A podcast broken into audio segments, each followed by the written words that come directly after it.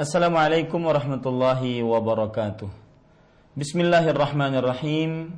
Innal hamdalillah nahmaduhu wa nasta'inuhu wa nastaghfiruh wa na'udzu billahi min shururi anfusina wa a'malina.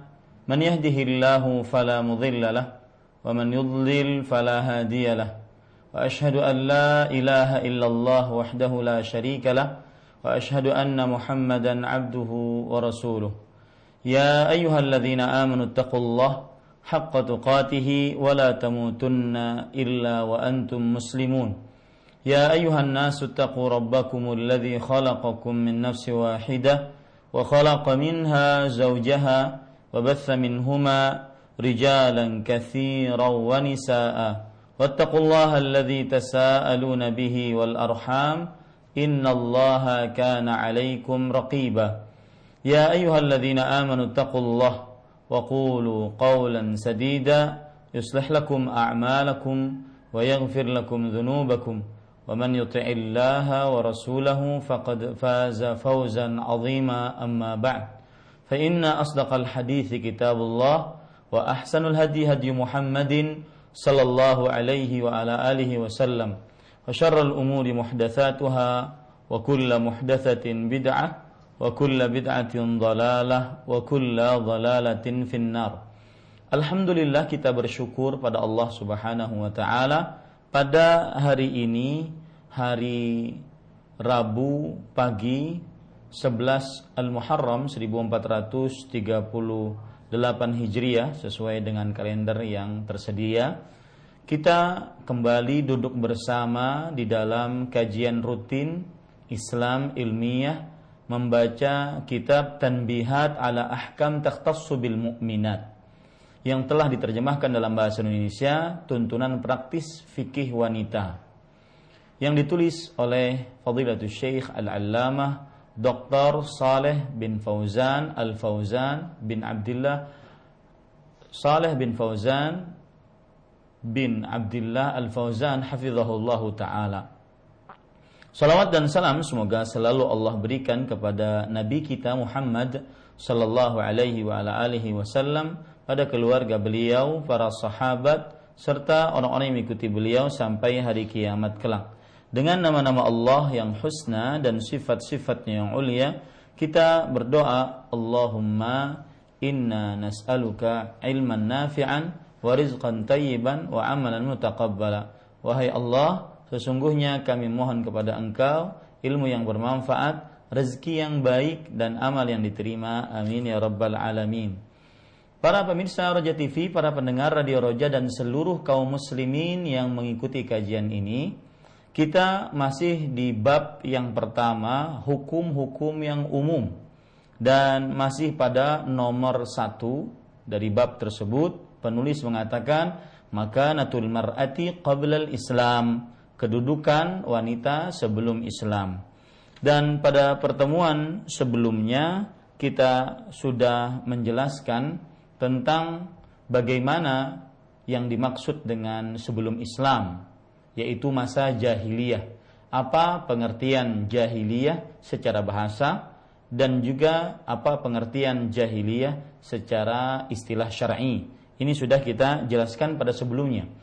Kemudian juga ketika kita berbicara tentang kedudukan wanita sebelum Islam, maka penulis Syekh Al-Allamah Dr. Saleh bin Fauzan bin Abdullah Al-Fauzan hafizahullah taala lebih condong pembicaraan kepada kedudukan wanita sebelum Islam yaitu di tengah-tengah kaum Arab jahiliyah. Dan sudah kita sebutkan kebiasaan salah satu kebiasaan buruk yang menunjukkan kedudukan wanita di tengah-tengah Arab jahiliyah adalah mereka senantiasa mengubur hidup-hidup anak-anak perempuan mereka. Dan pada kesempatan kali ini saya tambahkan beberapa perkataan yang menunjukkan bahwa kebiasaan Arab jahiliyah adalah mereka senantiasa mengubur hidup-hidup anak perempuan mereka. Dan ini menunjukkan buruknya kebiasaan mereka terhadap para wanita. Dan menunjukkan pula kedudukan yang rendah yang dimiliki oleh wanita sebelum agama Islam di masa Arab jahiliyah. Lihat perkataan disebutkan oleh Imam Al-Qurtubi dalam kitab beliau Al-Jami' li Ahkamil Quran atau yang terkenal dengan Tafsirul Qurtubi bahwa Imam Al-Qatadah bin Da'amah As-Sadusi murid dari Anas bin Malik rahimahullahu taala radhiyallahu anhu kana mudarru wa khuza'atu yudfinuna al-banati ahya'an kaum mudar dan kaum khuza'ah kebiasaan mereka mengubur hidup-hidup anak-anak perempuan mereka. Wa asyadduhum fi hadha tamim dan yang lebih sadis dalam perkara ini adalah yaitu keturunan dari Tamim. Za'amu khawfal qahri alaihim wa tami'a ghairul akfa'i fihinna. Bahwa mereka bahwa mereka senantiasa mengira uh, rasa kesulitan, rasa takut terhadap kesulitan di antara mereka akibat anak perempuan. Dan mereka senantiasa mempunyai perasaan yang tidak puas kalau seandainya mereka mempunyai anak perempuan. Begitu juga Imam Qatadah rahimahullahu taala mengatakan di dalam kitab tafsir Ibnu Jarir Al-Tabari beliau mengatakan kana ahaduhum yaghdhu kalbahu wa ya'idu ibnatahu kebiasaan dari kaum Arab jahiliyah memakani anjing-anjing mereka tetapi untuk anak perempuan mereka mereka kubur hidup-hidup Alhamdulillah sangat buruk dan sangat keras hati orang-orang Arab jahiliyah pada saat itu. Disebutkan juga oleh Al-Alusi, perkataan Imam Qatadah rahimahullah dalam kitab Ruhul Ma'ani, wa kana ba'dhum yaghriquha wa. Bahwa sebagian dari Arab jahiliyah sengaja menenggelamkan anak perempuan mereka dan sebagian yang lain sengaja menyembelih anak perempuan mereka. Ini eh, Bapak Ibu saudara-saudari para pemirsa Roja TV, para pendengar Radio Roja dan seluruh kaum muslimin yang mengikuti kajian ini adalah tambahan dari apa yang sudah saya sebutkan pada pertemuan sebelumnya. Mari kita baca lanjutan dari apa yang disebutkan oleh penulis rahimahullahu ta'ala taala di dalam halaman yang ke-13 dalam buku terjemahan kita. Penulis Hafizahullah taala mengatakan wal mau'udatu hiyal bintu tudfanu hayyatan hatta tamuta tahta turab. Al mau'udah adalah anak wanita yang dikubur hidup-hidup sampai ia mati di dalam tanah. Ya, sampai ia mati di dalam tanah. Wa idza salimat minal wa'di wa 'ashat fa innaha Artinya akan tetapi apabila ia diselamatkan dari penguburan, bagaimana cara penyelamatannya? Mungkin diselamatkan oleh keluarganya, ibunya, saudari-saudarinya diselamatkan dari penguburan, dia akan hidup pada tingkat kehidupan yang rendah. Ya. Nah, para pemirsa Roja TV, para pendengar radio Roja yang dimuliakan oleh Allah Subhanahu wa taala, pada pertemuan sebelumnya saya juga menjelaskan bahwasanya kok bisa anak perempuan kan merupakan kebiasaan Arab jahiliyah mereka mengubur anak perempuannya hidup-hidup. Kok bisa ada yang hidup?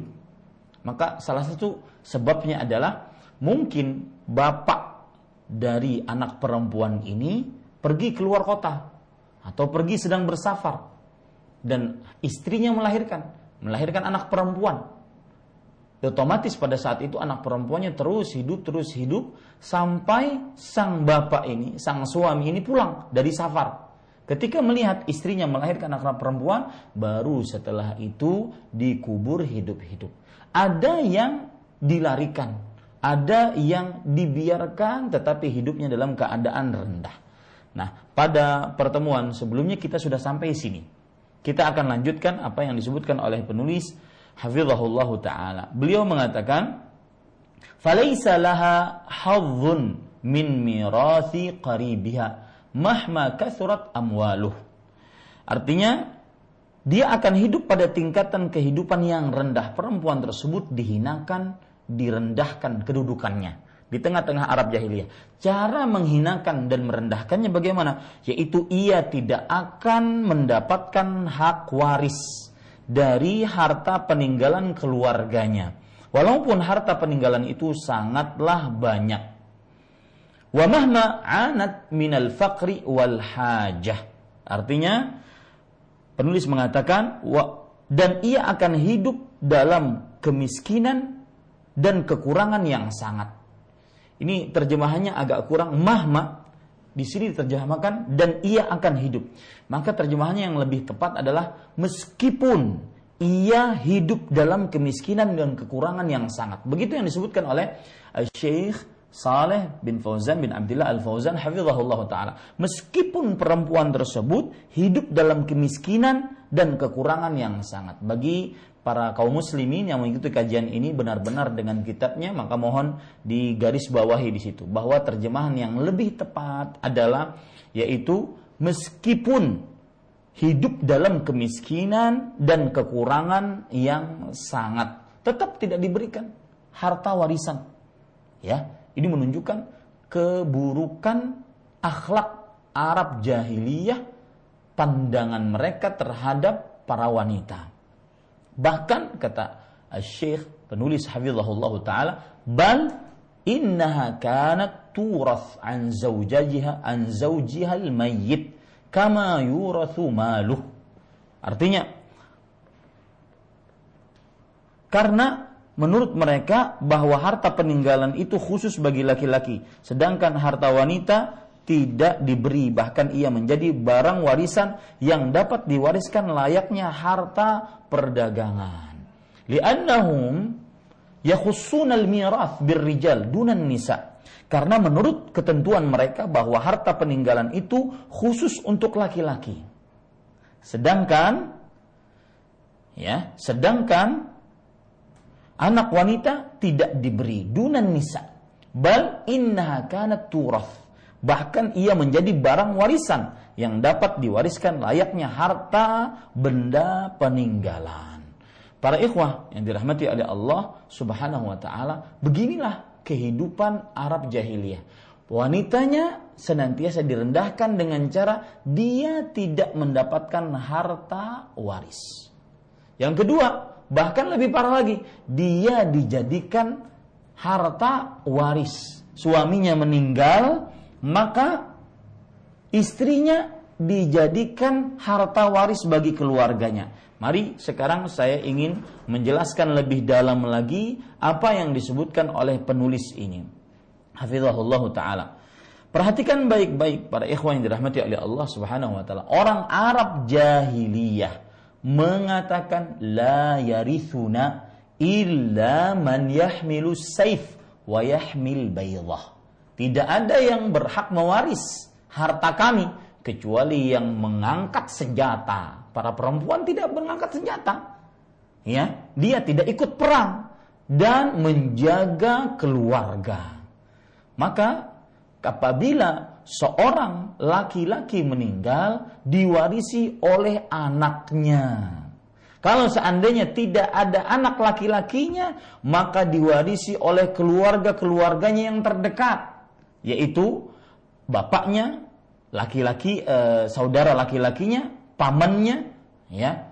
Ini para ikhwan yang dirahmati oleh Allah Subhanahu wa taala. Maka termasuk yang dijadikan ahli waris atau harta waris maksud saya adalah istri dari si laki-laki yang meninggal tadi. Jadi ceritanya gini, ini ada suami, ada istri. Suaminya meninggal, istrinya ini dijadikan warisan. Ya, bukan istrinya yang mewarisi. Istrinya dijadikan warisan. Istrinya dinikahi oleh anaknya. Istrinya dinikahi oleh pama, pamannya, istrinya dinikahi oleh saudaranya, dinikahi oleh bapaknya. Subhanallah. Ini lihat perkataan yang disebutkan di dalam kitab Tafsir At-Tabari. Abdullah bin Abbas radhiyallahu anhu berkata, "Kana ar-rajulu idza mata abuhu aw hamuhu fahuwa ahaqqu bimra'atih." Seseorang jika seorang lelaki jika bapaknya mati atau pamannya mati atau saudara laki-lakinya mati maka laki-laki ini berhak terhadap istri mereka. Di ada bapak dengan istri. Ya, bapaknya dengan istrinya atau saudara laki-lakinya dengan istrinya. Nah, kalau si bapak ini mati atau saudara laki-laki ini mati, maka sal anaknya ini berhak untuk mengambil istri si bapak an, uh, saudaranya ini berhak untuk mengambil iparnya. Subhanallah. Insya'a amsaka kalau seandainya dia ingin dia ambil perempuan tersebut. Awyah bisa hatta taftadiya bisadaqiha. Kalau seandainya dia tidak suka kepada perempuan tersebut, dia akan kurung perempuan tersebut sampai dilepaskan kapan? Kalau si perempuan ini bisa membayar tebusan atas dirinya atau bisa membayar mahar yang diberikan oleh suaminya yang meninggal tadi kepada si perempuan tersebut. Autamuta fayadhabu bimalih atau bimaliha atau si perempuan ini akhirnya mati maka seluruh hartanya diambilnya. Ini tafsiran dari Abdullah bin Abbas radhiyallahu anhu. Itu yang dimaksudkan oleh penulis tadi dalam baca dalam uh, apa yang sudah kita baca, yaitu ia tidak mendapatkan hak waris dari harta peninggalan keluarganya walaupun harta peninggalan itu sangat banyak dan meskipun ia hidup dalam kemiskinan dan kekurangan yang sangat. Karena menurut mereka menurut ketentuan mereka bahwa harta peninggalan itu khusus untuk anak laki-laki. Sedangkan anak wanita tidak diberi bahkan ia menjadi barang warisan yang dapat di, yang dapat diwariskan layaknya harta benda peninggalan. Itu penjelasannya. Dari Abdullah bin Abbas radhiyallahu anhuma tadi. Lihat penjelasan yang lain. Yang juga disebutkan oleh Imam Ibnu Jarir At-Tabari rahimahullah dari Atha bin Abi Rabah rahimahullahu taala atau radhiyallahu an.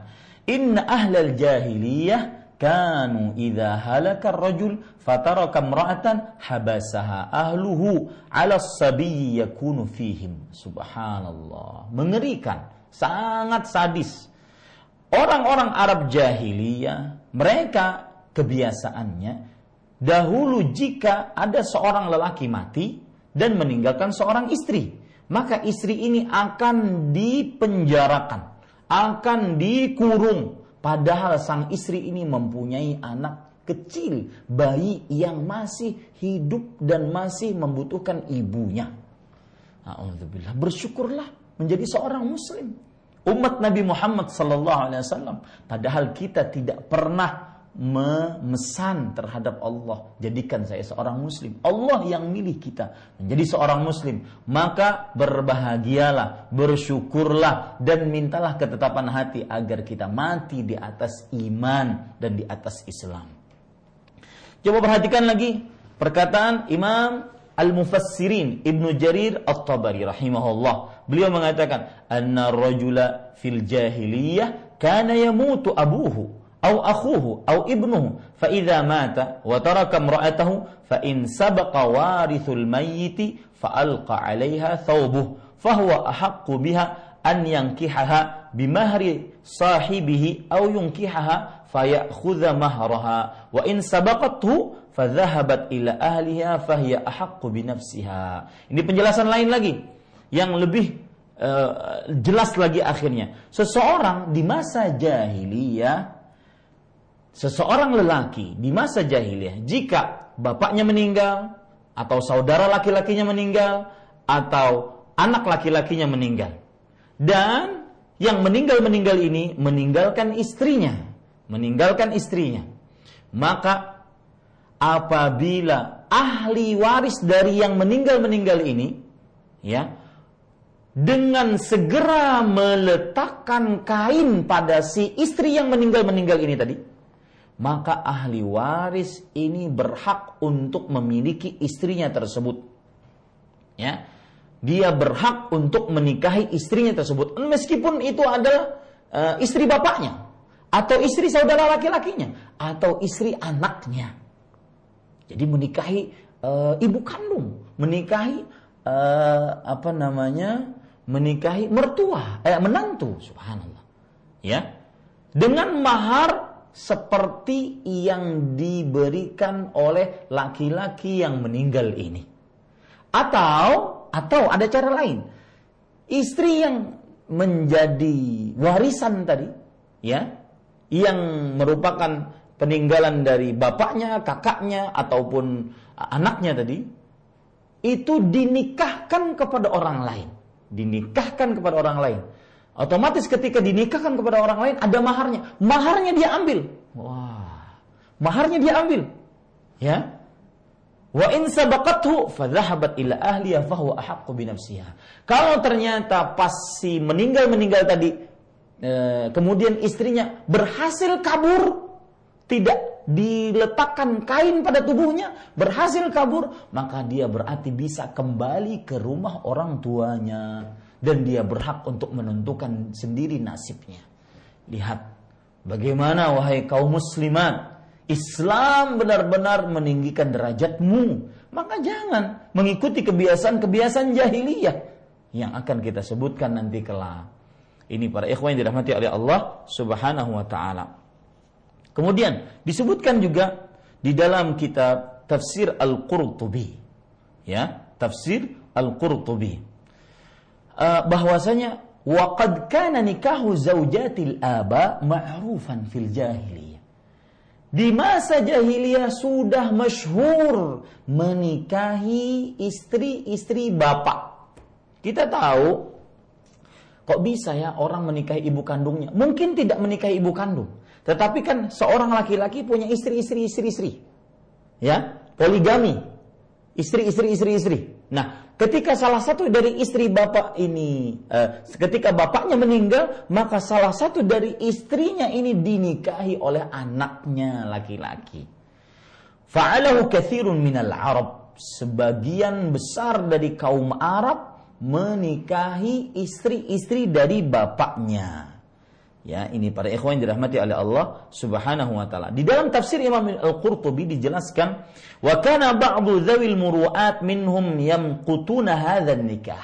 Meskipun sebagian orang-orang yang mempunyai uh, wibawa, kedudukan yang tinggi sangat benci terhadap pernikahan seperti ini. Wa yusammunahu nikahal muqti. Nikahal muqt.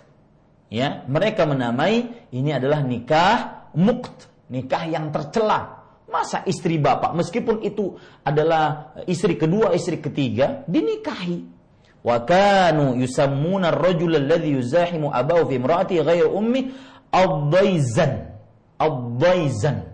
Dan mereka orang-orang Arab jahiliyah yang terpandang, yang masih mempunyai akal yang sehat, menamai anak yang menikahi istri dari bapak-bapaknya dari bapaknya tadi disebut dengan abdaizan abdaizan dan wakanu yusammun al-mauluda min hadzal nikah al-muqtiyah mereka menamai kalau seandainya ada anak menikahi istri bapaknya kemudian lahir seorang anak ini disebut dengan al-muqti.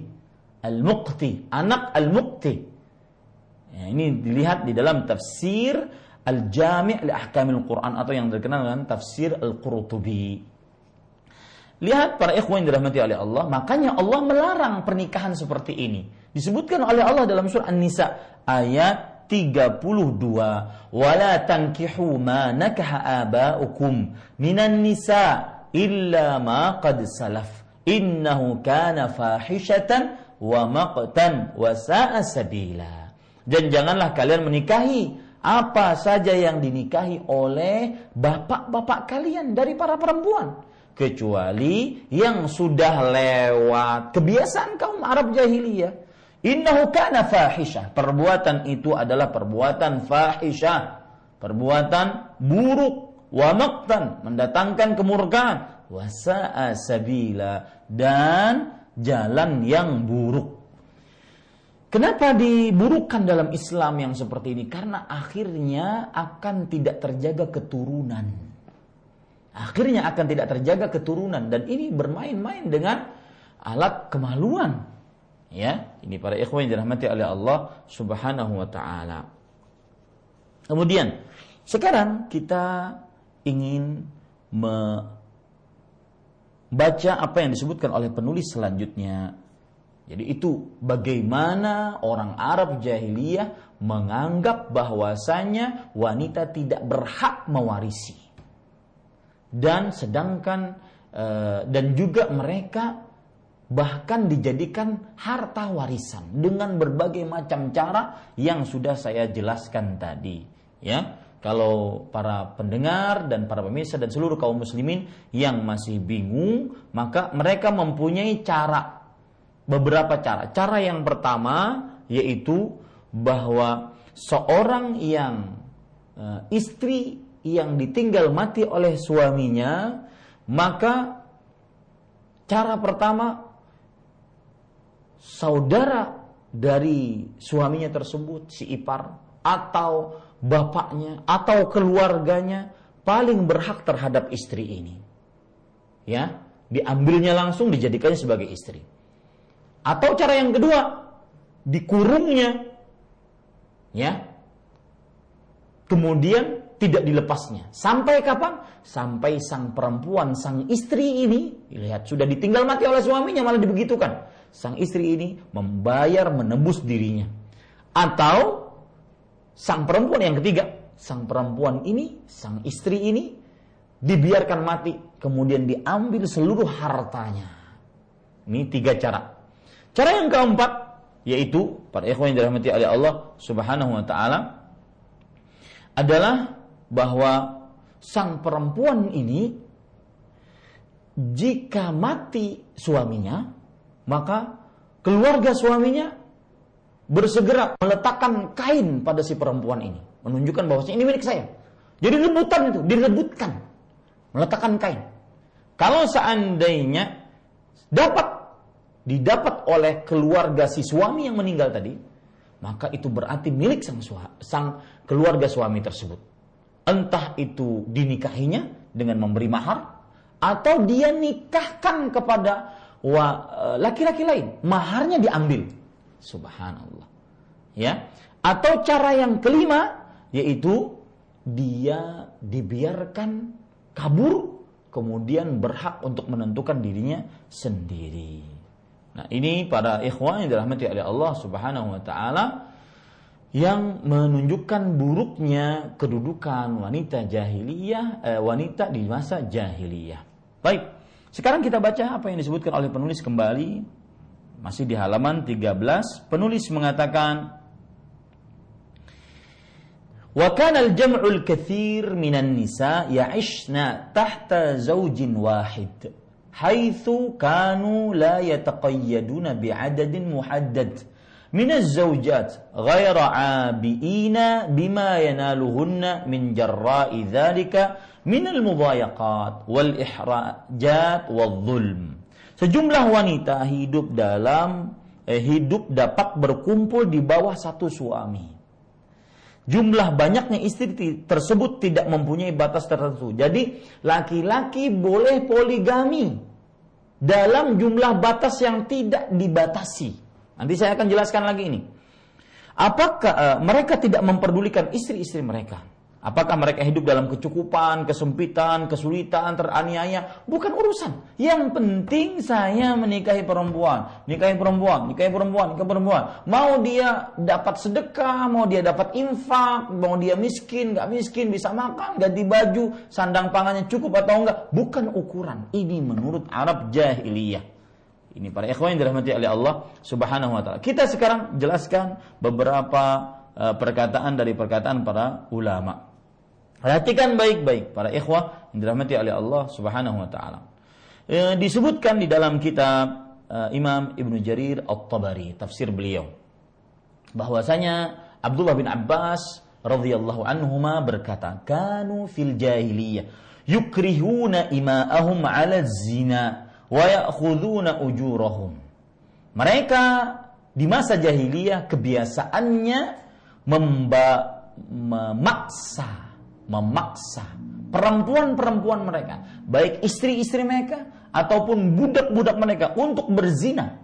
Kemudian setelah itu upah nah, kalau berzina kan ada upahnya. Upahnya diambil. Alhamdulillah. Ya. Istrinya atau budak-budak perempuannya ataupun anak-anak perempuannya suruh berzina. Hasil perzinanya dia ngambil. Alhamdulillah. Lihat lagi Imam Qatadah bin Da'amas Salusi rahimahullah wa kana ar-rajulu fil jahiliyah yuqamiru ala ahlihi wa malih kebiasaan seorang lelaki di masa jahiliyah senantiasa keluarganya, istrinya dan anak-anak perempuannya dan hartanya dijadikan barang judian. Subhanallah. Fayaq'udu hazinan saliban yanzuru ila mali fi yadi ghairi. Maka akhirnya dia melihat sedih, kemudian e, merasa menyesal ketika melihat seluruh hartanya dan juga kehormatannya di tangan orang lain. Fakana bainahum adawah wa. Ini yang menyebabkan akhirnya mereka sering bermusuhan dan sering bertikai. Ini disebutkan uh, tafsiran-tafsiran ini disebutkan dalam tafsir surat Al-Maidah ayat 91. Ya. Jadi Abdullah bin Abbas radhiyallahu anhuma Qatadah bin Da'amas Sadusi rahimahullah menafsiri dengan tafsiran tersebut ini ketika menafsiri surat Al-Maidah ayat 91 Allah Subhanahu wa taala berfirman innama yuridu syaitan an yuqi'a bainakumul adawata wal baghdha Sesungguhnya syaitan menginginkan untuk meletakkan di antara kalian permusuhan dan pertikaian. Para ikhwan yang dirahmati oleh Allah Subhanahu wa taala, sebelum saya menjelaskan tentang tadi poligami dengan jumlah yang begitu banyak, tidak terbatas, kemudian tidak ada perhatian kepada para istri, maka ada lagi perkara yang e, disebutkan oleh para ulama yaitu bahwa ada jenis-jenis makanan halal untuk laki-laki, haram untuk perempuan. Alhamdulillah halal untuk laki-laki, haram untuk perempuan. Ya, ini para ikhwan yang dirahmati oleh Allah Subhanahu wa taala. Dan insya Allah itu nanti kita akan jelaskan jenis-jenis makanan yang menurut orang-orang Arab jahiliyah halal untuk laki-laki, haram untuk perempuan. Kita sekarang masuk kepada pernikahan, jenis-jenis pernikahan. Ini sebenarnya sudah saya sebutkan di awal-awal eh, penjelasan kajian kita tentang bagaimana Islam sangat meninggikan kedudukan perempuan. Maka kemudian saya menjelaskan pada waktu itu pernikahan-pernikahan yang ada di tengah Arab jahiliyah. Kalau ikhwah yang dirahmati oleh Allah Subhanahu wa taala, pernikahan yang pertama Pernikahan pertama adalah yang disebut nikahur rohot. Rohato. Nikahur rohot. Kenapa disebut demikian? Yaitu disebutkan pernikahan seperti ini uh, istiraqur rahti minar rijal fid dukhuli ala imra'atin wahidah wa i'ta'uha al-haq fil waladi an tulhiqahu biman sya'at minhum yaitu sejumlah laki-laki sekitar roht. Roht itu adalah uh, istilah kata dalam bahasa Arab yang menunjukkan 1 sampai 10 kurang lebih. Roht 1 sampai 10. Masuk kemudian menzinahi satu orang wanita. Ya. Mungkin tidak pas sekalian enggak, tetapi mungkin uh, diperbolehkan sekian uh, laki-laki berzina dengan seorang wanita. Lalu kemudian laki-laki semuanya ini memberi pilihan kepada si wanita ini dia berhak memilih siapa suaminya dan siapa anak dari bapak eh, siapa bapak dari anaknya yang dia lahirkan nanti. Itu namanya nikahur rohut. Ya, ini sangat-sangat nista dan buruk ya nista dan buruk. Kemudian ada nikah yang kedua yaitu nikahul istibda' ya nikahul istibda' namanya al-istibda' alif sin ta ba wat. Alif ain. Istibda' yaitu bagaimana caranya? An ya'khudha ar-rajulu li zawjihi an tamakkana min nafsiha rajulan muayyanan min ar-ru'asa al-muttasifina bisyaja'ah awil karam liyakuna laha minhu waladun mithluhu wa qad marra dzikruhu anifan. Bahwa seorang suami ya membiarkan istrinya disetubuhi oleh laki-laki yang terhormat, entah itu pejabat, entah itu keturunan strata yang tinggi, keturunan kerajaan atau yang semisalnya, yang terkenal dengan sifat uh, mulia, dengan sifat pemberani, agar nanti sang istri ini mempunyai anak dari si pembesar dan si pejabat ini. Ya sehingga nanti keluarganya berubah keturunannya. Alhamdulillah ya istri dipinjamkan kepada lelaki lain. Meskipun lelaki lain tersebut mungkin lebih tinggi derajatnya secara status sosial tetapi istri itu adalah kehormatan kita. Lihat ya meskipun katanya orang-orang Arab jahiliyah pemberani-pemberani tapi dalam perihal ini mereka adalah sangat-sangat pengecut dan tidak bisa menjaga kehormatannya kemudian para ikhwan yang dirahmati oleh Allah Subhanahu wa taala termasuk hal yang merupakan nikah-nikah yang dilarang dan terjadi di masa jahiliyah disebutkan di dalam kitab Al-Kasyaf yang ditulis oleh Az-Zamakhsyari yaitu nikah sifah atau disebut nikahul bagaya ya. Nikah dengan wanita tukang seks komersial nikah dengan wanita pezina dan ini terang-terangan disebutkan wa kana indal arabu khassan bil ima dunal harair wa kanu la yataharrajuna min az-zina wa hum yataharrajuna min wilayatil yatama bahwasanya mereka ya senantiasa berzina dengan wanita pekerja seks komersial. Ya, terutama kepada para budak, mereka berzina. Dan e, mereka itu senantiasa tidak merasa berat tatkala berzina. Tetapi mereka merasa berat tatkala menjadi wali anak yatim. Maksudnya apa para ikhwan yang dirahmati oleh Allah?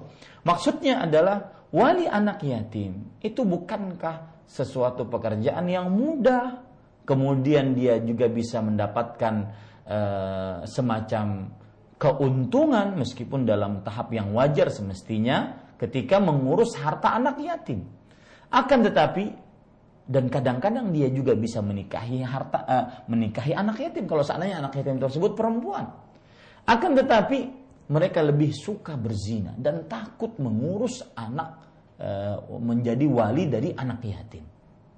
Ini pernikahan yang ketiga.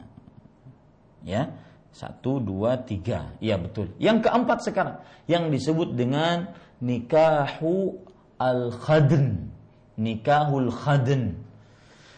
Ini disebutkan para ikhwah yang dirahmati oleh Allah Subhanahu wa taala ya Ittikhadul akhdan ay as-sawahib wal asyiqat wa kanu yastatiruna bih wa ya'uddunahu lu'man wa khissatan. Artinya mengambil kawan-kawan sehidup yang hidup serumah tetapi tidak dalam ikatan pernikahan. Ini gaya-gaya hubungan sosial antara laki dan perempuan di zaman Arab jahiliyah yang keempat. Mempunyai kawan serumah tapi tidak dalam ikatan pernikahan. Ini disebut dengan uh, nikahul khadn. Khadn itu artinya adalah kawan serumah. Ya. Ini para ikhwan yang dirahmati oleh Allah Subhanahu wa taala. Kemudian yang kelima yaitu nikahul mut'ah. Nikah mut'ah. Nikah dengan batas waktu tertentu satu bulan, dua bulan, ya. Dan ini diharamkan dalam syariat Islam. Dan hanya kelompok Syiah Imamiyah Rafidhah yang membolehkannya. Kemudian yang ke selanjutnya nikahul budin atau nikahul eh, nikahul badal bukan budin. Nikahul badal. An yanzila kullun minar rajulaini lil akhar an zaujatih subhanallah. Ini lihat perhatikan. Ada laki-laki ada laki-laki. Suami suami. Istri punya istri. Kemudian suami yang ini berzina dengan istri yang ini suami A berzina dengan istri B suami B berzina dengan istri A Alhamdulillah. Ini namanya nikahul badal yang ada di tengah Arab jahiliyah. Ya, ada yang lagi nikah syigar. Nikah syigar. Nikah syigar adalah apa? Nikah badal tersebut disebutkan oleh Imam Ash-Shawkani rahimahullah dalam kitab beliau uh, Nailul Autar. Nikah syigar an yuzawwija rajula imra'atan bintahu au ukhtahu au man hiya tahta wilayati ala an yuzawwijahu ukhra bi ghairi mahrin sadaqu kulli wahidatin bud'ul ukhra nikah syigar syigar shin ghain alif ra syigar yaitu uh, seorang lelaki menikahkan seorang perempuan. Uh, saya ulangi. Seorang lelaki menikahkan seorang eh, anak perempuannya, saudari perempuannya, ya, anak perempuannya, saudari perempuannya kepada seorang lelaki yang mana lelaki nanti ini akan juga menikahkan saudaranya, saudarinya atau uh, anak perempuannya kepada si lelaki ini. Saya uh, mudahkan contohnya, ada lelaki A namanya. Kemudian lelaki B namanya. Lelaki A ini punya anak perempuan, punya saudari perempuan. Atau siapa saja perempuan yang dibawa tanggung jawab si lelaki ini. Kemudian ada lelaki B.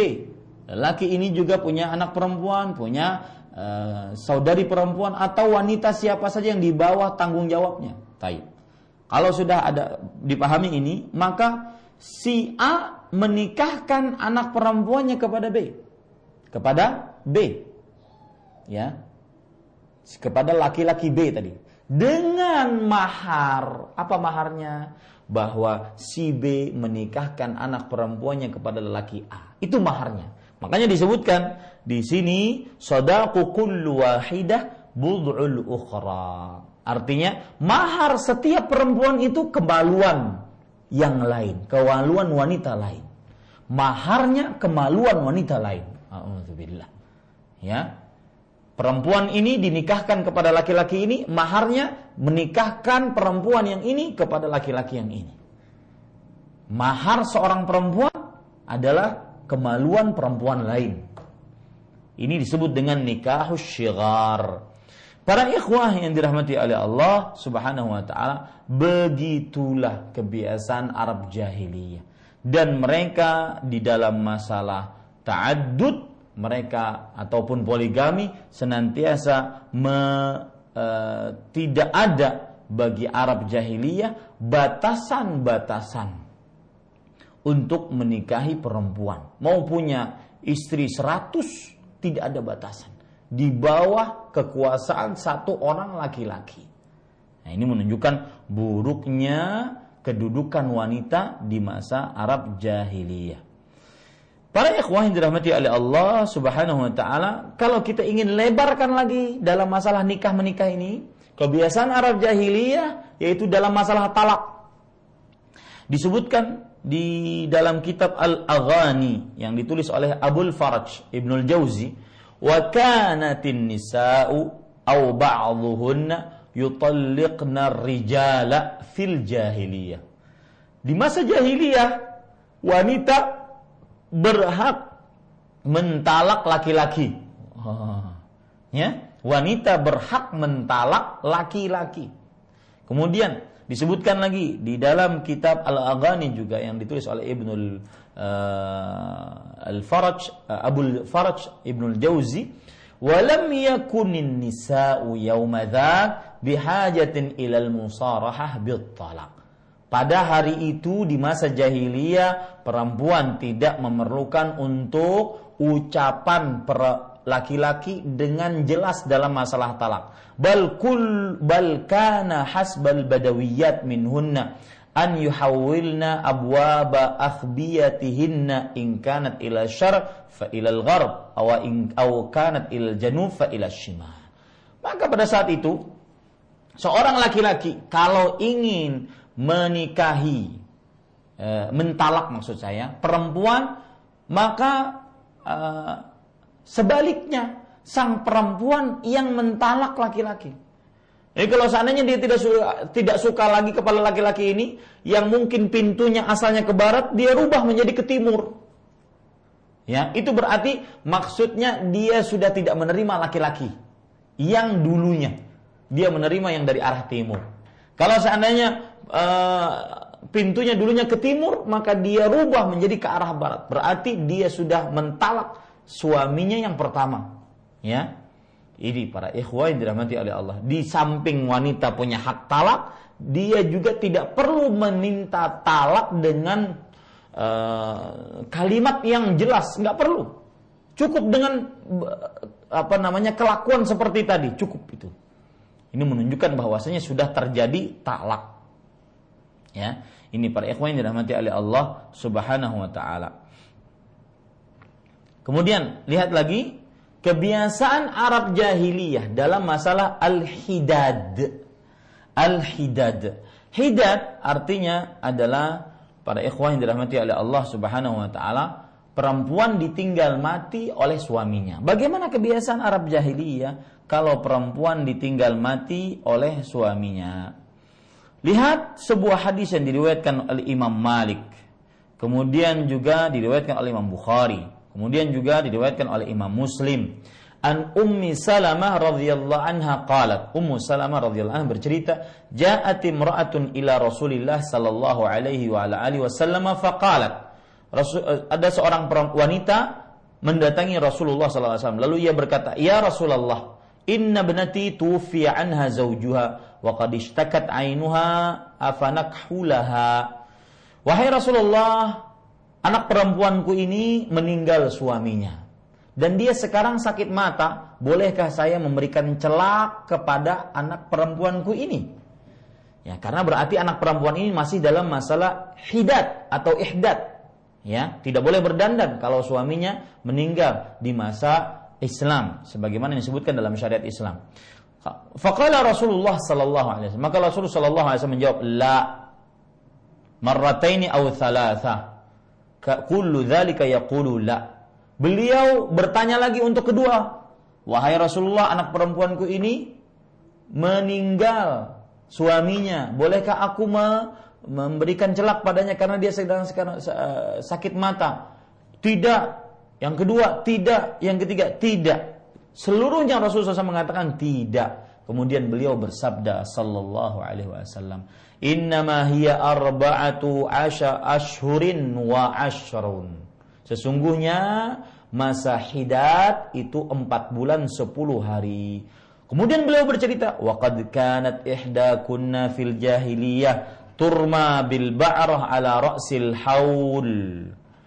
Dan dahulu para ikhwan yang dirahmati oleh Allah Subhanahu wa taala salah seorang wanita di zaman jahiliyah dia dilemparkan dengan ba'rah ya di setiap awal tahun. Faqalat Zainab kanatil mar'ah idza tuwfiya anha zawjuha dakhalat hifshan wa labisat syarra thiyabiha wa lam tamassa tiban wala syai'an hatta tamurra 'alaiha sanah ثم تؤتى بدابة حمار أو طير أو شاة fataqtaddu bihi faqallama taqtaddu bi syai'in illa mata thumma takhruju fatu'ta ba'ratun faturma biha thumma turaja'u ba'du ma sya'at min tibin aw ghairuhu Zainab radhiyallahu anha menceritakan lebih jelas lagi dari Rasulullah sallallahu alaihi wasallam wanita di masa jahiliyah dahulu jika meninggal suaminya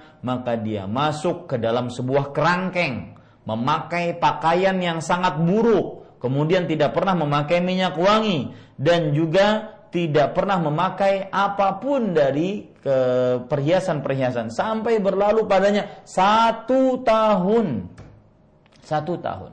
Kemudian setelah itu kan dalam kerangkeng, lalu setelah satu tahun dimasukkan uh, himar, keledai atau burung atau kambing. Bih. Maka akhirnya uh, dia hidup di dalam kerangking tersebut dengan hewan-hewan tadi.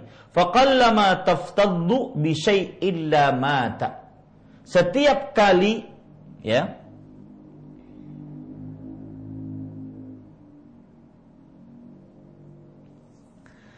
setiap kali wanita tersebut berkumpul dengan apa tadi keledai atau burung atau kambing maka sang hewan ini mati gara-gara saking baunya si perempuan ini. Dijelaskan oleh Imam Ibnu Qutaibah makna taftaddu tadi dijelaskan sebagaimana disebutkan dalam kitab Fathul Bari sa'altul hijaziyin anil iftidad Aku bertanya kepada orang-orang Hijaz, Mekah dan Manidah, apa itu yang dimaksud dengan iftidat? Yaitu wanita yang meninggal mati suaminya dimasukkan dalam kerangkeng dan dikumpulkan dengan binatang. Fadzakaru maka mereka menyebutkan annal mu'taddah kanat la tamassu ma'an wa la taqlimu dhafran wa la tuzilu sya'ran bahwasanya seorang wanita yang dalam masa iddah yang meninggal mati suaminya dia tidak me, tidak terkena air, tidak memotong kuku, tidak menghilangkan kutu pada rambutnya. Thumma takhruju ba'dal haul biaqbah manzar. Setelah ta satu tahun dia keluar dari kerangkeng tersebut dengan kondisi dan pemandangan yang sangat buruk thumma taftaddu bi ta'irin aw tamsahu qubulaha bihi tamsahu bihi artinya kemudian ya yang mana makna iftidot tadi ketika burung dimasukkan ataupun kambing dimasukkan ataupun keledai dimasukkan ya maksudnya adalah burung tersebut dikenakan kepada kemaluannya. Alhamdulillah fala yakadu ya'ishu ma taftaddu bih. Hampir saja burung itu mati. Gara-gara dimasukkan ke dalam kemaluannya. Karena saking baunya. Ya. Kata disebutkan di sini wal muradu annahu yamutu min natiniha. Bahwasanya burung itu mati gara-gara busuknya bau si perempuan tersebut. Ya, busuknya bau si perempuan tersebut. Kambing bisa mati, keledai bisa mati. Subhanallah. Bersyukur wahai kaum muslimat menjadi seorang wanita muslimah. Islam sangat memuliakan perempuan. Islam sangat memuliakan perempuan. Kemudian thumma takhruju fatu'tu ba'ratun faturma biha. Lalu perempuan tersebut keluar dan diberikan kepada ba'rah, dilemparkan kepadanya. Summa turaja'u ba'du ma sya'at Lalu setelah itu baru dia membersihkan badannya. Ini para ikhwah yang dirahmati oleh Allah Subhanahu wa taala kebiasaan Arab-Arab jahiliyah. Dengan demikian selesai kajian kita eh, bab pertama nomor pertama kedudukan wanita sebelum Islam. Pada pertemuan yang akan datang insya Allah taala kita akan membahas dengan rinci insya Allah taala kedudukan wanita dalam Islam apa yang disebutkan oleh Fadilatul Syekh Al-Allamah Dr. Saleh bin Fauzan bin Abdullah Al-Fauzan hafizahullahu taala. Demikian wallahu alam wa sallallahu nabi Muhammad walhamdulillahi rabbil alamin. Naam.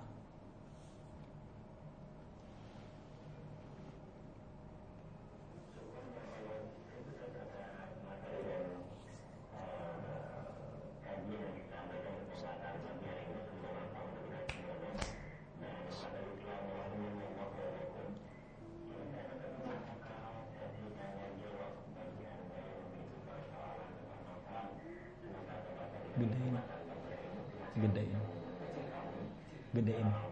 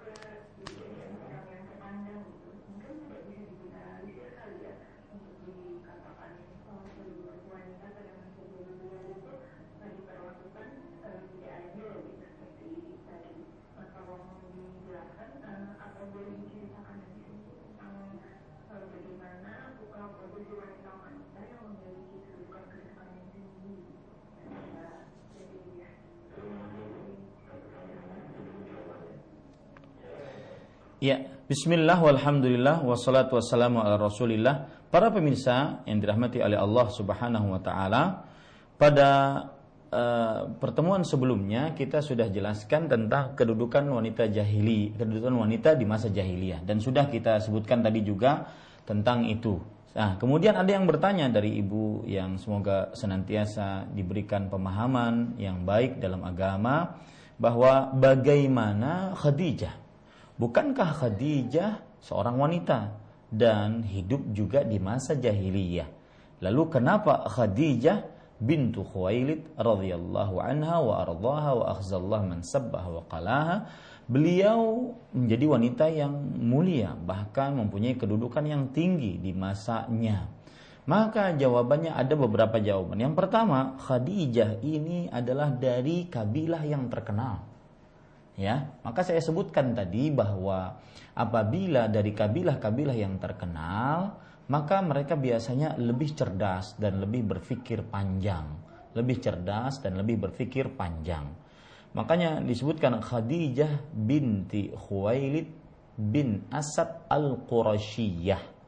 Nah, beliau itu adalah wanita dari kabilah Quraisy yang terkenal dan terpandang dan masalah misalkan kaum Quraisy masalah menikah misalkan. Mereka pernikahannya seperti di zaman kita ini dalam syariat kita.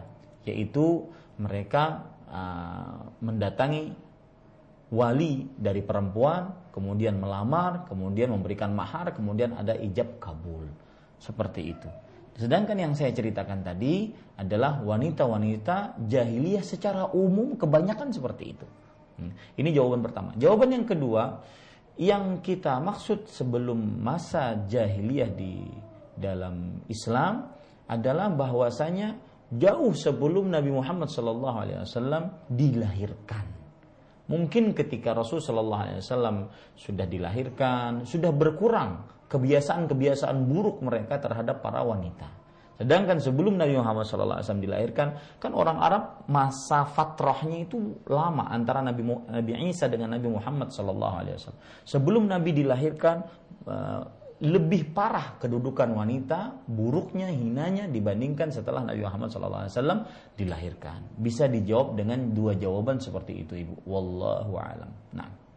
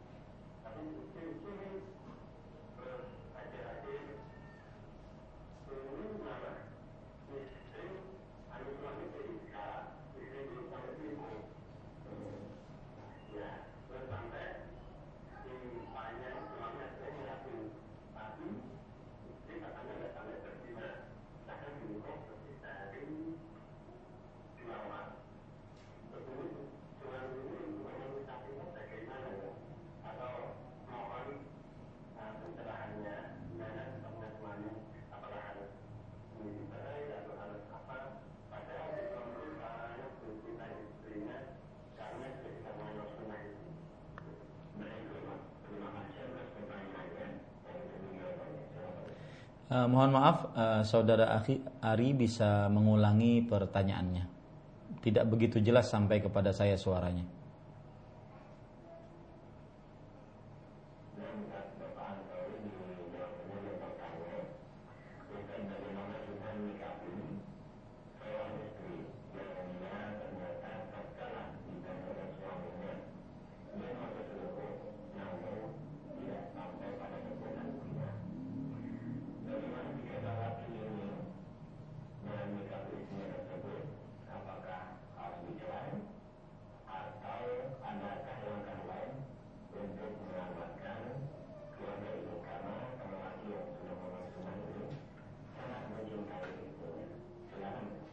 Ya, bismillah walhamdulillah wassalatu wassalamu ala Rasulillah. Para pemirsa yang dirahmati oleh Allah Subhanahu wa taala, eh, seorang semua manusia pernah melakukan kesalahan. Pernah mempunyai masa lalu yang kelam. Rasul sallallahu alaihi wasallam bersabda, "Kullu bani Adam khata." Setiap anak manusia adalah orang-orang yang selalu melakukan kesalahan maka itu tidak bisa lepas dari seorang manusia. Dan yang paling penting dari seorang yang pernah melakukan kesalahan adalah pertaubatannya. Makanya Rasulullah SAW bersabda setelah itu, wa khairul tawwa wa khairul. Dan sebaik-baik orang-orang yang selalu melakukan kesalahan adalah orang-orang yang bertaubat kepada Allah Subhanahu wa taala. Itu yang paling penting. Bahkan ada hadis riwayat Imam Muslim yang berbunyi, "Laulam tudhnibu la dhahaba bikum wa la jaa biqaumin hatta yastaghfiruh." Kalau seandainya kalian tidak berdosa, maka Allah akan musnahkan kalian, wafatkan kalian karena sudah suci, berdosa, tidak berdosa. Maka Allah kemudian akan datangkan orang-orang yang berdosa sampai mereka beristighfar, bertobat kepada Allah. Jadi yang paling penting bukan kesalahan masa lalu, akan tetapi perbaikan di masa sekarang dan akan datang. Karena sebenarnya inti taubat adalah perbaikan. Tau ataba tubuh itu artinya roja yarji'u bil islah yaitu kembali dengan perbaikan perbaikan apa yang telah lalu, perbaikan apa yang sedang terjadi, dan perbaikan apa yang akan datang. Maka saya nasihatkan apabila istrinya tersebut yang mengenalkan kepadanya sunnah selama 3 sampai 4 tahun ini dulu sebelum mengenal sunnah mungkin pernah selingkuh ataupun ketika bahkan sudah mengenal sunnah pernah selingkuh bahkan uh, tetapi tidak sampai kepada perbuatan zina maka saya nasihatkan agar sang suami untuk bisa memaafkannya. Untuk bisa memaafkannya. Bukankah Allah Subhanahu wa taala berfirman kepada Abu Bakar As-Siddiq yang marah kepada seorang yang menyebarkan berita dusta tentang perzinahan Aisyah radhiyallahu anha dengan Sofwan bin Mu'attal As-Sulami radhiyallahu anhu. Maka Abu Bakar As-Siddiq bertekad untuk tidak menafkahi lagi, tidak memaafkan orang tersebut. Maka Rasul Shallallahu Alaihi Wasallam berkata kepada Abu Bakar, eh, Allah berfirman kepada Abu Bakar As-Siddiq, "Ala tuhibbun an yaghfirallahu lakum?" Maukah kalian Allah mengampuni dosa-dosa kalian jika kalian memaafkan? Ini menunjukkan bahwasanya keutamaan memaafkan sebuah kesalahan sangatlah besar. Diampuni dosanya dan dijamin surga. Bukankah Allah Subhanahu wa taala juga berfirman di dalam Al-Qur'an sifat orang-orang yang beriman yaitu sifat orang-orang yang beriman dan bertakwa dalam surat Ali Imran ayat 133 134. Wasari'u ila maghfiratin min rabbikum wa jannah 'arduha as-samawati wal ardu u'iddat lil muttaqin alladzina yunfiquna fis sarra wal dharra wal kadhimin al ghaidha wal 'afina 'anil nas wallahu yuhibbul muhsinin. Dan bersegeralah kalian mendapat maghfirah dari Rabb kalian dan ridho Allah dan surga yang luasnya seluas langit dan bumi yang disediakan untuk orang-orang yang bertakwa. Siapa mereka yang bertakwa wahai Allah? Yang bersedekah siang dan malam, menahan amarah, memaafkan kesalahan dari manusia. Dan Allah menyukai orang-orang yang berbuat ihsan. Ini menunjukkan bahwasanya keutamaan orang yang memaafkan. Terutama apabila sang istri telah bertaubat kepada Allah Subhanahu wa taala. Apabila tidak bertobat, maka dia berhak untuk menasehatinya. Dia berhak untuk berpisah ranjang dengannya. Dia berhak untuk memukulnya kalau tidak tidak me, menyesali perbuatannya. Dia berhak untuk mengadukannya kepada keluarganya. Terakhir, dia berhak untuk mentalaknya kalau belum bertobat. Wallahu a'lam. Nah,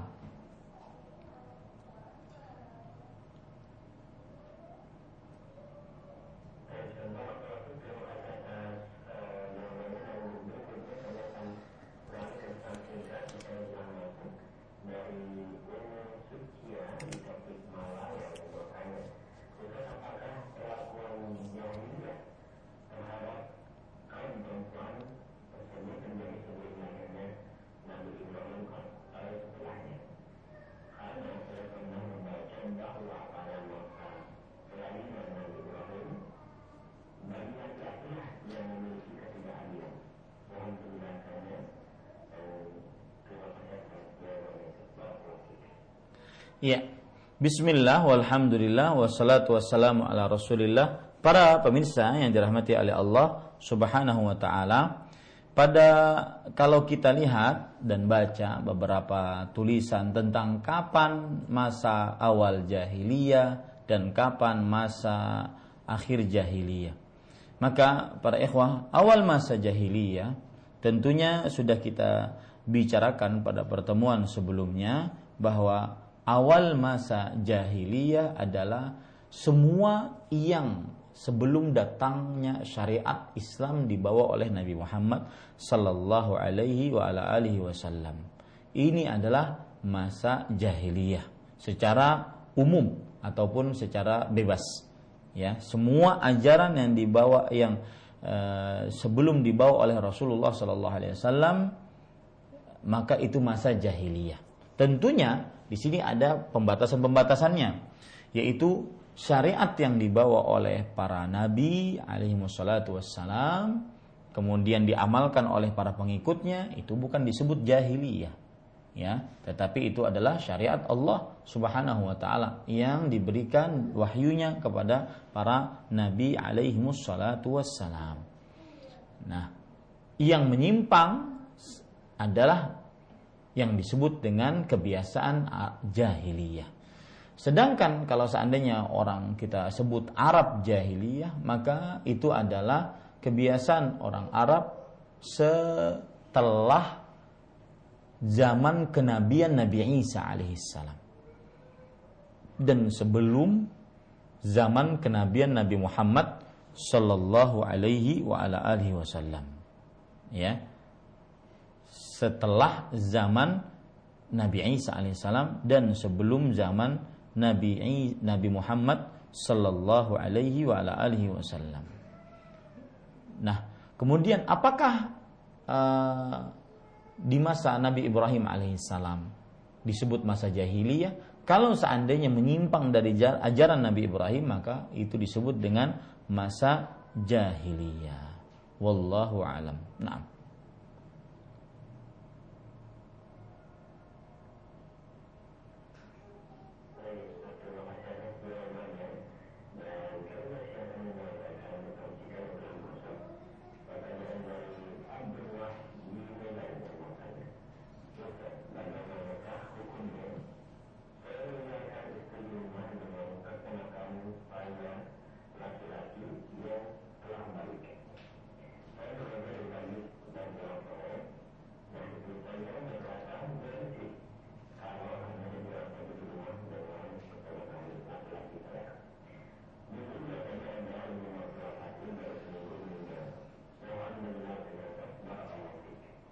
Ya, bismillah walhamdulillah wassalatu wassalamu ala Rasulillah. Para pemirsa yang dirahmati oleh Allah Subhanahu wa taala, keponakan laki-laki dari suami bukan mahram istri. Keponakan laki-laki dari suami bukan mahram istri. Keponakan adalah anak dari saudara suami atau anak dari saudari suami. Kalau dia laki-laki dan dia balik, maka dia tidak boleh berdua-duaan dengan istri kita karena dia bukan mahram. Kemudian juga dijauhkan segala macam yang mendatangkan godaan dan juga kecurigaan. Rasul Shallallahu Alaihi Wasallam bersabda, "Iyakum wadduhula 'alan nisa." Jauhi oleh kalian masuk ke tempat-tempat wanita. Seorang sahabat Nabi radhiyallahu anhu bertanya, "Afara'aital hamu?" Apa pendapat engkau tentang hamu? Maka para Rasul Shallallahu Alaihi Wasallam bersabda, Alhamu al-maut. Alhamu adalah kebinasaan dan alhamu maknanya adalah kerabat-kerabat suami, baik itu bapak suami, adik kakak suami, atau keponakan suami. Itu adalah kebinasaan. Kenapa kebinasaan? Karena bisa mendatangkan godaan syaitan Kenapa bisa mendatangkan godaan syaitan dan lebih ditekankan kepada kerabat suami? Karena mungkin baik suami atau baik istri tidak berperangsangka buruk terhadap kerabat-kerabat suami tersebut. Wallahu alam. Nah.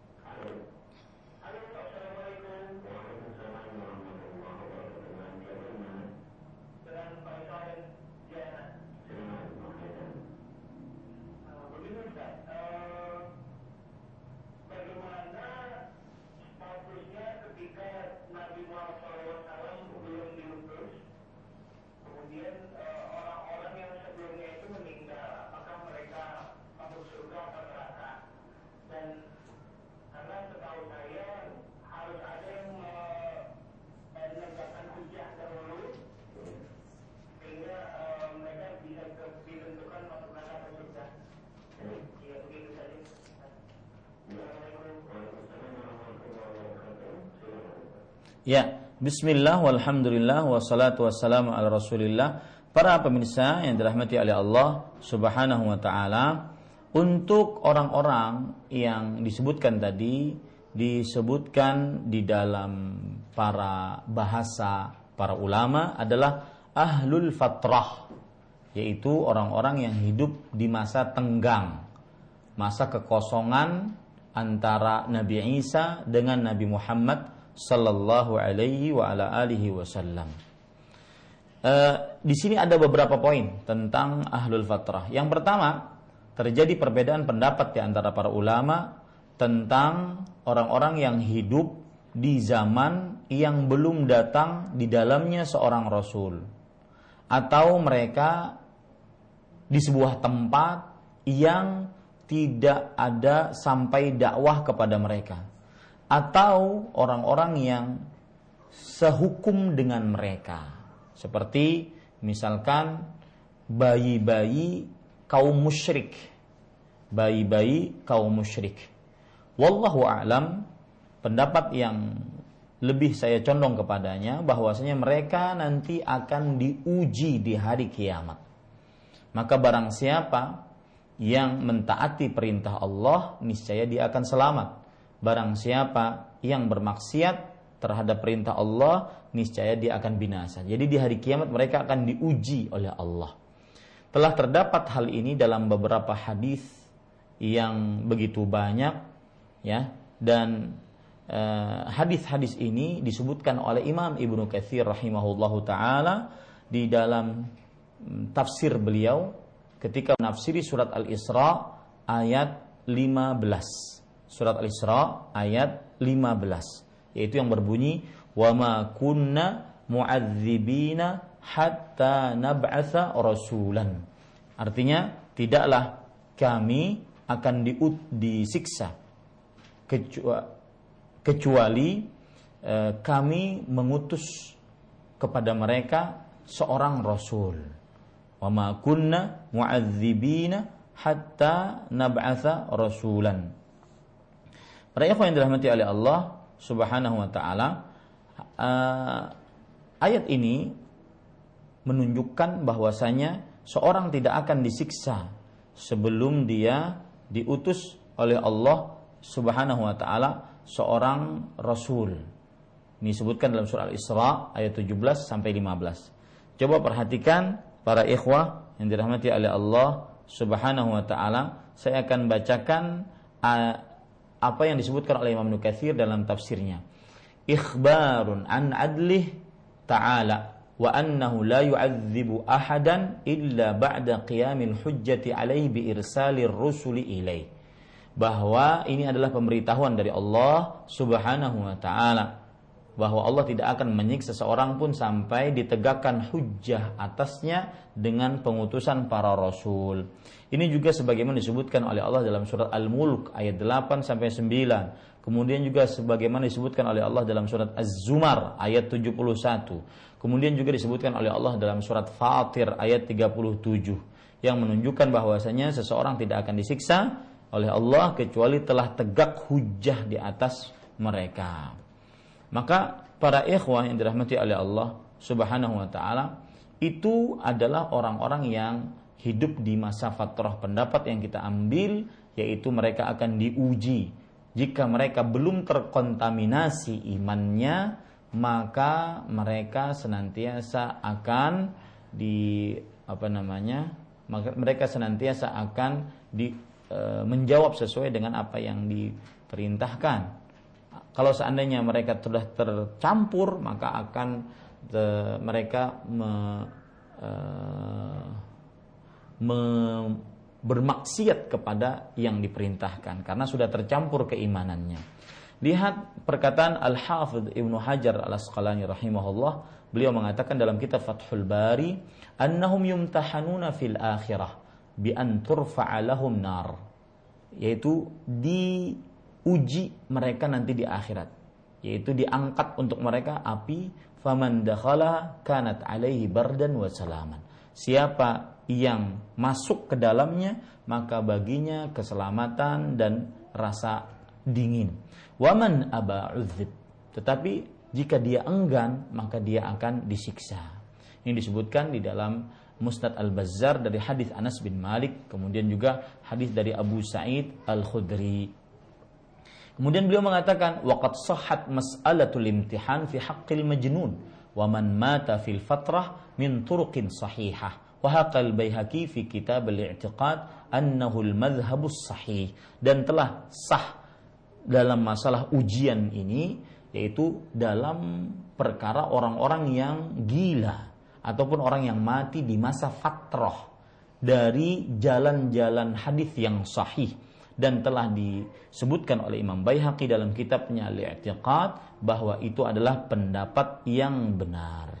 Ya, ini para ikhwan yang dirahmati oleh Allah Subhanahu wa taala. Meskipun sebagian ulama berpendapat bahwasanya ada yang nanti mereka tidak akan diuji karena seperti Imam Ibnu Abdul Bar mengatakan bahwa akhirat adalah kampung pemberian pahala kampung pemberian balasan. Mereka tidak ada ujian, imma surga atau imma neraka. Ini para ikhwah yang dirahmati oleh Allah Subhanahu wa taala. Wallah para ikhwah yang dirahmati oleh Allah Subhanahu wa taala uh, yang jelas bahwa saya lebih condong kepada pendapat orang ahlu fatrah akan diuji oleh Allah Subhanahu wa taala. Jika imannya seperti fitrahnya dia akan taat kepada perintah Allah. Jika imannya tidak eh, sudah terkontaminasi, dia akan bermaksiat kepada Allah dan akhirnya dimasukkan ke dalam nerakanya Allah Subhanahu wa taala. Wallahu alam. Nah.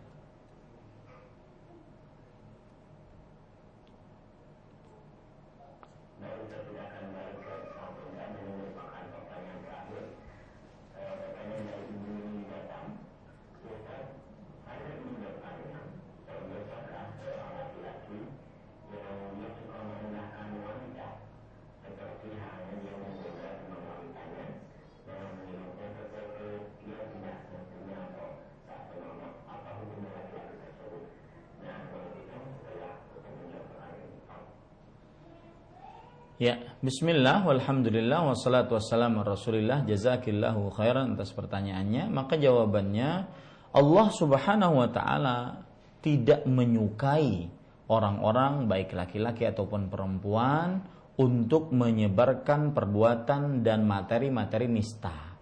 Ya, untuk menyebarkan perbuatan ataupun e, materi-materi nista, terutama di zaman kita sekarang ini yang begitu canggih ya teknologi di puncaknya maka tidak diperkenankan dan bukan akhlak seorang muslim untuk menyebarkan hal-hal yang seperti itu baik laki-laki ataupun perempuan. Dalam surah An-Nur ayat 19 Allah berfirman innal ladzina yuhibbuna an tasyi'al fahishah fil ladzina amanu lahum adzabun alimun fid dunya wal akhirah. Wallahu ya'lamu wa antum la ta'lamun Sesungguhnya orang-orang yang menyukai tersebarnya perbuatan fahisyah di tengah orang-orang yang beriman, maka bagi mereka siksa yang pedih di dunia dan akhirat. Dan Allah Maha mengetahui dan mereka tidak mengetahui. Ini menunjukkan bahwa termasuk perbuatan dosa besar orang yang menyebarkan materi-materi nista, kotor, porno, di tengah-tengah kaum muslimin. Ya di tengah-tengah kaum muslimin. Maka eh, baik yang melakukan itu laki-laki menyebarkan foto-foto perempuan kepada teman-temannya perempuan menyebarkan foto-foto yang tidak pantas untuk dilihat karena itu aurat besar perempuan maka ini termasuk masuk dalam hadis dalam ayat ini surah An-Nur ayat 19 diancam dengan lahum azabun alimun fid dunya wal akhirah mereka mendapatkan siksa yang pedih di dunia dan di akhirat. Wallahu a'lam. Ini yang bisa kita sampaikan pada kesempatan kajian rutin setiap Rabu uh, Islam ilmiah, setiap Rabu membaca kitab Tanbihat ala Ahkam Takhtassu bil Mu'minat yang sudah diterjemahkan dalam bahasa Indonesia tuntunan praktis fikih wanita yang ditulis oleh Fadilatul Syekh Al-Allamah Dr. Saleh bin Fauzan bin Abdullah Al-Fauzan hafizahullah taala. Semoga pada pertemuan yang akan datang kita masih diberikan umur yang panjang dalam kebaikan. Sallallahu alaihi Muhammad walhamdulillahi rabbil alamin. Wassalamualaikum warahmatullahi wabarakatuh.